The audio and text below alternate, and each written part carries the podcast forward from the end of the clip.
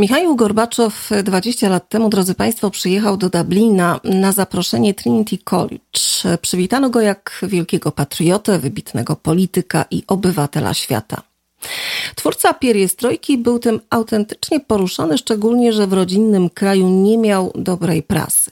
Gorbaczow, będąc u władzy w latach 80., jak twierdzą niektórzy, popełnił szereg błędów. Szybkość i skala następujących po sobie zdarzeń podzieliły historyków w kwestii roli, jaką odegrał w tamtym czasie.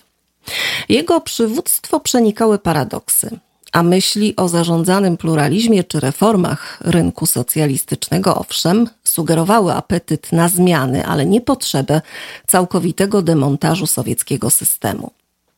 Kontrolowanie reform, które ujawniły wiele sprzeczności, było zadaniem niewykonalnym. Po latach Gorbaczow sam przyznał, że dobre intencje nie wystarczyły, by pieriestrojkę doprowadzić do końca. Wielu historyków słusznie uważa, że zamysł i ramy tego przedsięwzięcia nie współgrały ze sobą. Natomiast większość ekspertów podziela pogląd, że rok 1989 był punktem zwrotnym w dziejach świata. Decyzja Gorbaczowa o tym, by nie angażować się w utrzymanie reżimów komunistycznych na terenach Europy Wschodniej, zmieniła wszystko i umożliwiła zjednoczenie Niemiec. Warto pamiętać przy tej okazji, że wtedy nic nie było takie oczywiste, jak mogłoby się wydawać. Niechęć Gorbaczowa do użycia siły w 1989 roku, jakkolwiek autentyczna, dotyczyła tego, co było niemożliwe. Interwencja kłóciła się z doktryną Gorbaczowa o budowaniu wspólnego europejskiego domu, ale nie to było najważniejsze. W tamtym momencie Związku Radzieckiego nie było stać na dalsze wspomaganie Europy Wschodniej. Jak to ujął historyk Tony Judd, Gorbaczow leciał na oślep, zresztą jak wszyscy inni. Ale sowiecki przywódca, w przeciwieństwie do swoich zachodnich odpowiedników, nie miał lepszej opcji jak żądanie rekompensaty finansowej za zjednoczenie Niemiec. Obie strony zimnej wojny miały bardzo różne poglądy na temat tego, co oznaczał jej koniec. Nie możemy pozwolić Sowietom wyrwać zwycięstwa z paszczy porażki, powiedział ówczesny prezydent Stanów Zjednoczonych George Bush niemieckiemu kanclerzowi Helmutowi Kolowi w związku z pomysłem Gorbaczowa o neutralizacji NATO.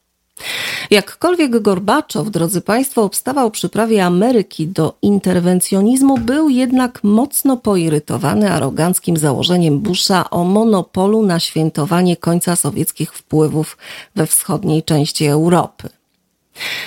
Niestety Gorbaczow po zakończeniu zimnej wojny z powodu trudności gospodarczych i nacjonalistycznych napięć w kraju nie miał wystarczająco mocnej pozycji, by realizować wizję silnego Związku Radzieckiego jako liczącej się europejskiej potęgi. Nie mógł też kontrolować przemian dokonywanych wówczas w całej Europie Wschodniej i Środkowej. Opowieść o jego niepowodzeniach jest stosunkowo łatwa do wykreowania – a świadczą o tym chociażby słynne słowa Aleksisa Tocqueville'a.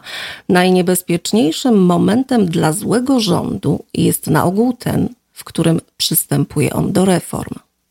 Tymczasem, drodzy Państwo, William Taubman w napisanej w 2017 roku biografii przychylnie patrzy na dokonania Gorbaczowa.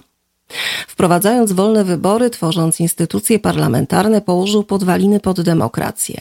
To, że się nie udało, to bardziej wina surowca, z którym pracował, niż jego osobistych niedociągnięć czy błędów. Zbudowanie rosyjskiej demokracji było karkołomnym i szczerze mówiąc niemożliwym do zrealizowania zadaniem. Czy gdyby Gorbaczow zaprojektował wolniejsze przejście od jednego do drugiego systemu, współczesna Rosja byłaby krajem demokratycznym? Mam co do tego poważne wątpliwości. Gorbaczow przekonywał naród o konieczności wprowadzonych reform, gdyż alternatywą był system, który trzymał wszystkich pod butem i gasił inicjatywę społeczną. Paradoksalnie, by chronić siebie samego.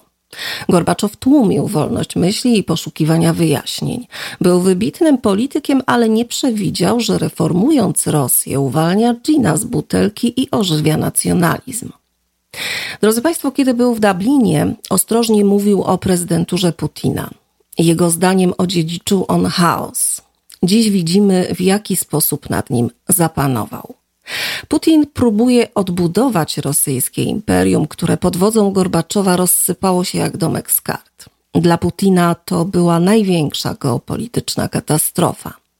Dziś wśród historyków panuje przekonanie, że mesjanizm Putina na zawsze będzie prześladował spuściznę Gorbaczowa.